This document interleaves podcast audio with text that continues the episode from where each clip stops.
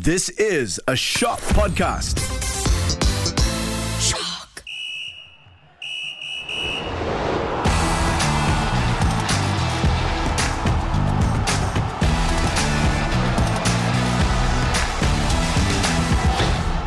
Hello and welcome to the Podball Sportscast, the podcast that has egg on our face after last week's Liverpool Man City prediction, or at least egg on my face. Mm. With me is uh, Nicholas John. Hello, hello. He's the only one who came close to getting it right, even though it was an offhand jokey comment. and uh, Karami Kamil, What's happening, guys? who's just happy that Liverpool gave Arsenal a huge helping hand. Yay. Gooner. I am Faisal American. I still have low expectations for Liverpool this season. That we'll never get disappointed. Uh, let's get to it, shall we? Uh, Liverpool beat Man City 1-0. Uh, City were handed their first defeat of the season thanks to a Mo Salah's brilliant goal. Uh, Darwin Nunez was also entertaining when he came on as a substitute. He messed up a couple of uh, really good chances. You know, it was good comedy, but hey, it's his first season and uh, I think he'll get better. Meanwhile, the defense uh, gave us a reminder of what they are capable of. We gave Virgil van Dijk a lot of stick recently over his performances, but he showed us how good he can be. Also, kudos to James Milner, that ancient fella was filling in for Trent Alexander-Arnold at right back. Did a great job against um, arguably the best attacking team in the world. Which begs the question, Nick, where the hell were they all season? Uh, well, your guess is as good as mine. Um, but, but this, you, you're right. It was a very highly impressive performance from Liverpool. Uh, not just to bounce back from that slump and to get the win, but also to keep Erling Haaland quiet, you know.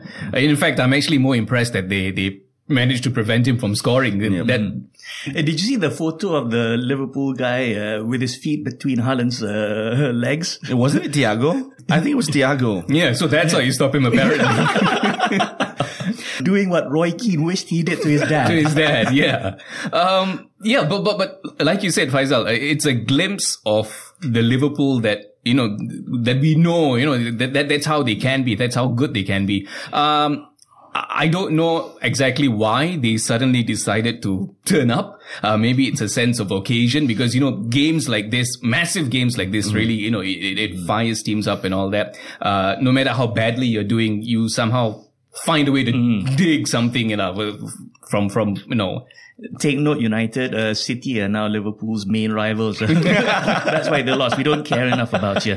Okay, uh, carry on. Yeah, so I, I think it, it's just the case of like how we said, you know, Man U turned their season around when they decided to to turn up against Liverpool in Yeah. that match, and I think Liverpool said, yeah, enough is enough. This is a match that we need to win. We can't afford to to lose this one, and uh, they they gave it their all, you know, and and. You were talking about the players being fired up. Even the manager was fired up so much so that he got And sent- fired off and the fired field. off the field. Yeah, so uh, a good day for Liverpool. Yeah, I, I was very, very surprised when, when I saw the scoreline. Uh, Nick got it right. Liverpool did beat City and possibly could turn their season around. But, uh, back to your point, Faisal, about Virgil van Dijk. Even Harry Maguire have good games at times. so, yeah, take a chill pill, man. Is that is that your way of saying like you know what's that saying? What even a broken clock is right twice a day. But but credit has to be given to Virgil van Dijk and Joe Gomez. I think they really really handled Mm-hmm. Erling Haaland very very well. Uh, they were quiet, and I think the the reason that Liverpool were were were Liverpool came out winners in that match. I think they really played direct instead of just uh, compared to previous matches that they tried to be. I think more tactical. Approach, A more tactical approach from Klopp. Uh, again, you see Alisson assisting um, Salah from from a goal kick you can say. So I think this is sometimes, and sometimes a direct approach is, is more suitable for a match. So I maybe, just maybe Klopp could mix it up a little bit. Is it also a case of, you know, uh, we've seen them trying out that new formation um, recently. Is this more a case of things starting to gel together? I, I won't say that because Nunez wasn't even passing the ball to his teammate, passing the ball to his teammates, right? Because there was like two glorious opportunities that he hmm. just decided to go himself. So But I'll go with Faisal. This is first season, so There's still time. plenty room for improvement. Okay, uh, City second in the standings, while Liverpool are now in eighth place, uh, six points of the top four. Uh, can they still sneak into Champions League qualification, or uh, is the Europa League the best they can hope for? Uh, and bear in mind, uh, um, in this game, they've also lost uh, Diogo Jota. I think it's half the senior team now in the treatment room. yeah. Uh, look, we, we've already said this, that, that we, we think they've dropped too many points, uh, to mount a title challenge. But I do believe that one of the Champions League, uh, places is a possibility because if you go by the numbers, they are now on 13 points. Uh, which is only six points off fourth place. Uh, and then even if you look at third place Tottenham, they're on 23. So it, it is catch upable. Uh, Is that even a word? it's a word now, you know. So yeah, I think they can still sneak in if they keep up this form, you know. That that's the key question because now that they have rediscovered that form, can they keep it up? I'll say that they will make it to the Champions League next season because they have too much quality in the team. All I, I think I've previously said that this is just a slump that they're facing. Um, maybe they're just fatigued, like you said last week.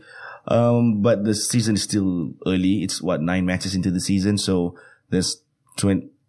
I'm not good at math, so it's like almost Many many more to many go. more to go. So uh, they'll definitely win a, a lot more matches this season. And once once the once they pick up the momentum, I think it's it's going to be good for Liverpool for Champions League. Now let's talk about the refereeing on this match for a bit, right? Uh, okay, Man City fans were grumbling, and Pep Guardiola was grumbling over uh, a goal that was disallowed. Um, apparently, Erling Haaland uh, had a foul on Fabinho in the build-up. Meanwhile, Jurgen Klopp uh, was red carded for his reaction to Bernardo Silva's foul on uh, Mo Salah. I think he was trying to strip him of his shirt. Yeah, yeah. B- both of them were, were tugs on the shirt, Yeah. right? Haaland's foul as well. Uh, so yeah, in, inconsistency in a sense that, uh, he punished Haaland's tug on the shirt, but then he let Bernardo Silva go. Um, but, but, but I think the issue with Klopp isn't so much, oh, was it a foul or not? I think it's, it's just his reaction to the ref. Whatever it is, you, you don't, you have a go at the ref like that. You're asking for trouble, you know? So yeah, but, but you're right. There, there was inconsistency, uh, in the refereeing. But uh, th- although there are inconsistencies, but the refs, I think, and VAR are, are consistent about the inconsistencies. So at least there's something to go on that. But um, this is, I re- that's why I really don't like VAR because. You're supposed to kick out all the the the gray area out of the game, right? So I would prefer that we go back to the old school and just depend on the referee. So at the end of the game, if the referee messed up, we can just blame the referee. You heard it here. Kab- uh, Karami is a boomer. Go. Let's go back to black and white TV. With Well, those but- really 80s short shorts and permed hair. Because you see, the, the ref, one, one thing that the referee can do is he can take context into account, you know, mm-hmm. whereas VAR is very much like by the letter of the law. Because mm. if you go by the letter of the law, he did tug on the shirt. And it uh, should be a foul. Ha- Haaland did tug on, on mm. Fabinho's shirt. So yeah, it should be a foul. But if you, if you, when you watch the replay, you can actually see, I, I don't know, my interpretation of it was Fabinho was looking for it. Yes. He was looking Yeah, for the yeah, foul yeah, and he went on a bit too easily. So uh, if the ref had used his own discretion, he may have let that one slide. slide, yeah. you know? Hmm. But then Compared to the Bernardo Silva stuck on the shirt. Because Yeah, that right. was That was. WWE level takedown.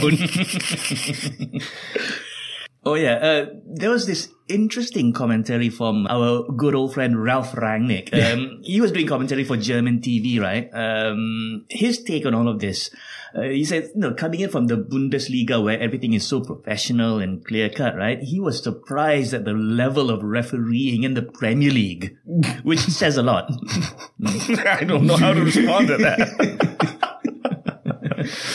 okay. Click, click, click, click. That's what happens when we, when I ask an off the cuff question for these two experts. So-called experts.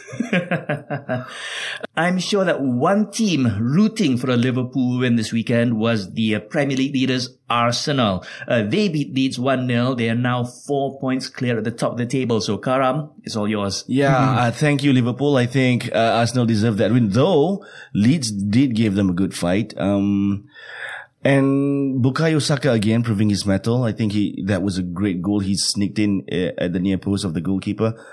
But I think the thing that that was very very uh, controversial was the uh, Salibas. Was it Salibas or Gabriel? I can't remember who was sent off but then overturned. Gabriel, if I'm not mistaken. Gabriel. Okay, It- the most the most controversial part of the game is I think Gabriel's sending off, which was overturned later by the referee uh, after reviewing VAR. I thought that Bamford was intentionally try to push Gabriel out of the way, and then Gabriel fell down. He, I think he did stick up his leg or something, and Bamford went diving on the ground like he was Like he, was, Jurgen Klinsmann. and I was very, very shocked when, when, when the ref sent off Gabriel. Luckily, they overturned it. But uh, I used to have massive respect for Bamford because the way when Leeds did came up, uh, came back up to the Premier League, he was great for Leeds. But after that incident, I, I don't think I can see him the same way. Not his proudest moment. Yeah. Meanwhile, third place Tottenham had a 2-0 win over Everton. Uh, Chelsea are fourth. 2-0 victory away at Aston Villa. In fifth place is Man United, who drew nil-nil against Newcastle. Any comments, guys? We should, I guess.